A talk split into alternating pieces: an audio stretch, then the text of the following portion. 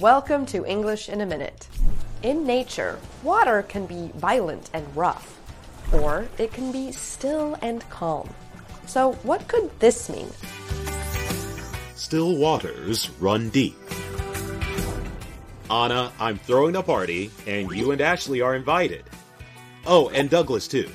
Douglas? You mean the guy in IT who never talks to anyone? He's so quiet. Maybe he's just busy thinking. You know what they say still waters run deep. They also say, be careful of the quiet ones. The expression, still waters run deep, is used when describing someone who seems shy and quiet. But they are often very intelligent and interesting. You just might not know it because they're so quiet.